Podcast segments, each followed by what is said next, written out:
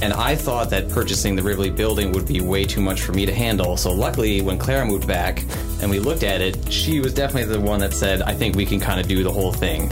Because I sort of said I would only be interested if it's just the business, because the rest felt too big for me. But luckily, I have siblings who are willing to help. So Welcome to BizCast Greater La Crosse. This is your host, Vicki Marcus, and we're bringing you news out of the business community. And joining us today are Clara and Jonathan Gelatt. Missing is your brother, Philip. That's right. But he will be represented through the two siblings. But you, all three of you, purchased the Rivoli. So many of us saw it go up on the market and thought, oh no, is this icon in La Crosse going to go away? What's going to become of the property?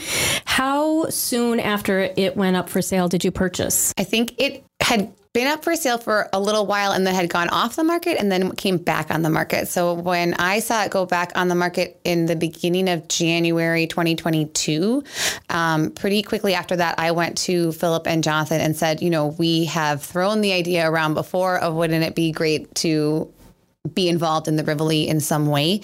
And um, so we kind of started talking about it right away at the beginning of the year, do you think? Yeah, I mean, about once a year, I would send Philip a message and ask him if it was the year we were going to buy the Rivoli. And this year turned out to actually be the year we did it. Mm-hmm. Because yeah. all three of you grew up here, right? Yeah, yep. yep. So we all grew up here, all Logan High School grads, very, very proud. Yeah. Um, and uh, and then the north side. Mm-hmm. and then we um, we all moved away for a bit. Jonathan came back in 2016, is that yes. right? I think. Yep. And I came back in 2019. Um, and right away, yeah, like Jonathan said, when he moved back, he right away said, if the Rivoli ever comes for sale, that is something he would be interested in. And so then we kind of joke that I sort of made him put his money where his mouth was um, and came to Jonathan and Philip and said, you know, let's take a look at it. I think there's a way we can try to make it work and put the offer in actually on April 1st, which, uh, so we're coming up on a year since we put the offer in. I remember because my dad asked if it was a big April Fool's joke. and then I and then we closed on June 13th. So um, and then we've just been, you know, hard at work ever since, kind of learning a lot of different things, learning about what it is to own a hundred year old building, um, learning about running a movie theater, and you know, so many other things. So it's been a lot of fun so far. When you bought it, did you envision that you were going to keep the Rivoli the way that it was, or did you know that you would have to change the business model? Um, yeah, I mean, we were I at least wanted to change the programming of what they were playing because I think that there uh, was a dearth in selections in big cinemas. You get like six movies, even in a really big cinema with a lot of screens. So that I always kind of wanted to tailor a little bit. And as far as the business runs, no, I mean, I just wanted it to stay open pretty much. Uh, and to go back a little bit, I had kind of been sniffing around for the Rivoli or maybe other theaters in the area or even starting my own, but that seemed like a, a, bigger deal. And I thought that purchasing the Rivoli building would be way too much for me to handle. So luckily, when Clara moved back and we looked at it, she was definitely the one that said, I think we can kind of do the whole thing. Because I sort of said I would only be interested if it's just the business because the rest felt too big for me. But luckily, I have siblings who are willing to help. So Mm-hmm. Yeah. And I, I, think to build on that a little bit too, we realized that, you know, and this is not news to anyone, the movie theater business in general, that industry is changing. Um, I really don't think that it will ever go away, but with streaming and with the way that movie studios work now, you really have to look at a movie theater more as an event space for movies and more as a place where you can get large groups of people together to do something really fun. Um, so I like to think, and I think the Rivoli always has been this, but I really think of it as like a community movie theater, right? So mm-hmm. one great example we had. Um, a young woman and her dad emailed us and said, Would you ever do a Western movie marathon at the Rivoli? And we wrote back and said, Sure, come in and talk to us about it. Let's figure it out. And so now, March 25th, we're doing a Western movie marathon.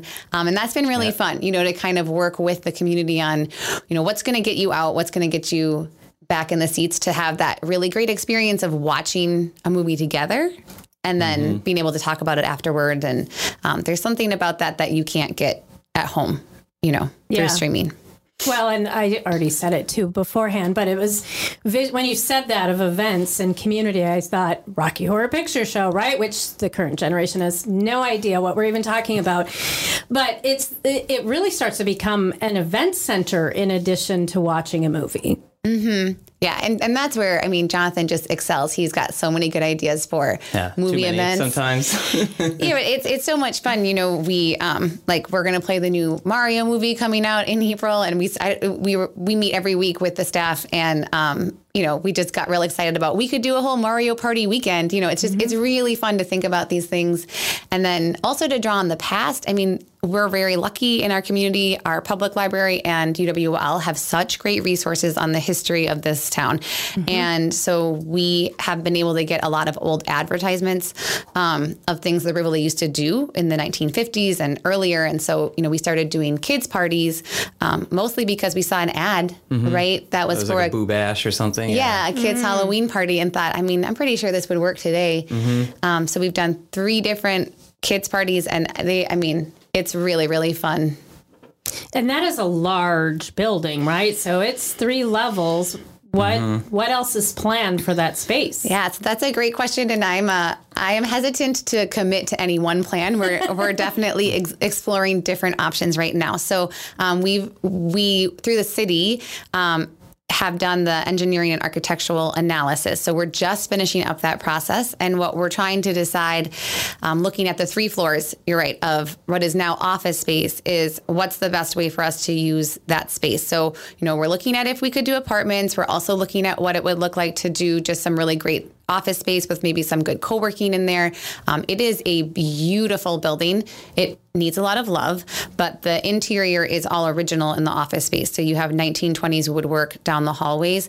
Um, and once you get to the fourth floor, you just have this gorgeous light and a really, really nice view of the city. So I always joke I am an unofficial tour guide. So, you know, anybody wants to come and walk around and hear my spiel on the on the building. Um, so that's where we're at with it right now. But that, you know, as Jonathan said, I think that was the thing that came together for us. He, I love movies and the movie theater. I feel very happy to entrust him with the creative direction of the movie theater. And he feels very happy to let me figure out what we're doing with those floors of office space. So I think that has worked out nicely. Mm-hmm. And it's fun for me to envision what we could do with all this cool space up there. You also have a pizza place in there. Can you explain how that came about? Yeah. So, I mean, I guess technically speaking, right, we have the Rivoli pizza, which I always have to uh, ensure everyone that they know that the Rivoli still has pizza also. But then um, we just, uh, Pizzeria, Pizzeria della Rosa just opened Valentine's Day. Is that right? Just after, I think. Yep. So that is um, one of our first tenants, um, and they are open for lunch and dinner Tuesday through Saturday. And then we have a pretty cool business model in the space where now we share what used to be the party room in the Rivoli as a shared space between the Rivoli movie theater and then their restaurant. So it's seating for them. It's also a space for us to hold, um, you know, movie parties and things like that. And that relationship so far has, I, I really hope that we can build on that for the whole rest of the building. We have a very nice collaborative relationship with that business, and we learn a lot from them because we've never worked in food service before. And I think the hope is that we can just bring a lot more energy to the building in general um, by having a bunch of really fun things go on. In terms of the building, anything surprise you? like, where do I start with that answer, right? Um, I mean, we found a bunch of rations from Vietnam down in the basement. That was like a fun surprise. Wow. Yeah, that's where my mind went first. So it's I think it's actually like bomb shelter um you know, staples, right? So it's Yeah. these big drums that have are a sanitation kit and then there's a um, biscuit flour and I think it's from Lots of MREs. yeah, yeah. Um, all stacked up down there. I would say too, yeah, most of the surprises have come in the basement so far. It is a very big basement with lots and lots of things in it. So we've been slowly cleaning it out and trying to figure out what we should keep and what can go. Um, we also, for better or worse, have the original 1960s air conditioning system. So that's interesting to see. Um, Cool cool to look at. It's very cool to look at, um, but it is, you know, well, it'll be part of the renovation when we when we get it going.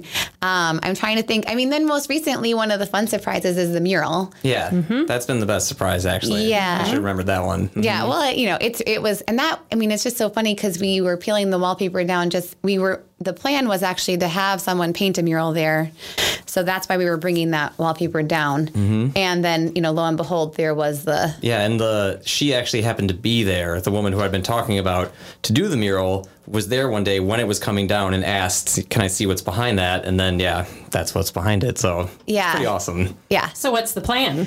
So we'll keep that Yeah. there. Um, the, I'm, we are pretty sure that that is from the 1930s renovation. wow. And so if we go ahead with a historic restoration of the theater, then the time that we would restore it back to is the 1930s. So we are just not going to touch it until we make that decision, and then we'll figure out the right way to keep it safe. Um, so Yeah. yeah. We were talking about how uh, funny and not funny it would be to do a prank though, where we pretend to paint over it on our Instagram or something. Be like, look at this cool thing we found. Anyway, and Yeah, then just put a bunch of white paint on top. Luckily, we're not going to do that. No, we're not. Good choice. Yep. I'm s- all the siblings did not agree to that one. No, no, that is true. Meanwhile, that artist said, "Oh no, I just lost a job." Right. Right, right. There's, but there, there's plenty of wall space, I think. So Yeah, I think no. we'll be able to find something for her. Yes, definitely. Mhm. Yeah, yeah. And it's interesting too, Clara, because when uh, we first met inside that building, you had talked about the the visual piece that a lot of people forget about. So there's that long walk to get actually to the movie theater, because the movie theater's set in the back of the building, which optically people just forget about that, and then all the offices are above. Right. Right, right. Yeah. That took me, um, I think I had to walk through the building twice before I really started to understand how the building's put together. But it really is almost two buildings, right? So you have the when you walk in and the storefronts, and then the office is all on top of the storefronts, and then you're right, it angles down um, to get you to the theater, and the theater is set behind the offices. So when you're up on the third floor, you when you look out the windows, you're looking at the theater, and then when you're on the fourth floor, you're actually looking down on the theater. Um, so it's a yeah, it's a really it's a cool building. It is a mm-hmm. cool building. Yeah, it was. We had an electrician in there um, because you know we had to redo some of the wiring, and I think it took him half the morning to figure out how the two would connect for him to do the wiring. And when he finally figured it out, he was so excited. I mean, it's it's fun. Um, you know, as you get people in the building, it's like a, a mystery box a little bit um, mm-hmm. because you have years and years of different renovations too, and there's always that question of I wonder why they decided to do it this way. you know, mm-hmm. that doesn't make sense to us now, but I'm sure there was some reason at the time. So Yeah. yeah. So we have much more to talk about. We're going to break this podcast into two because there's some great conversation to have around siblings and doing business with siblings and also change. So we're going to conclude this BizCast Greater La Crosse and you're going to have to tune in to the next podcast to find out about those amazing dynamics. You've been listening to BizCast Greater La Crosse news coming out of the business community. We'll catch you next week.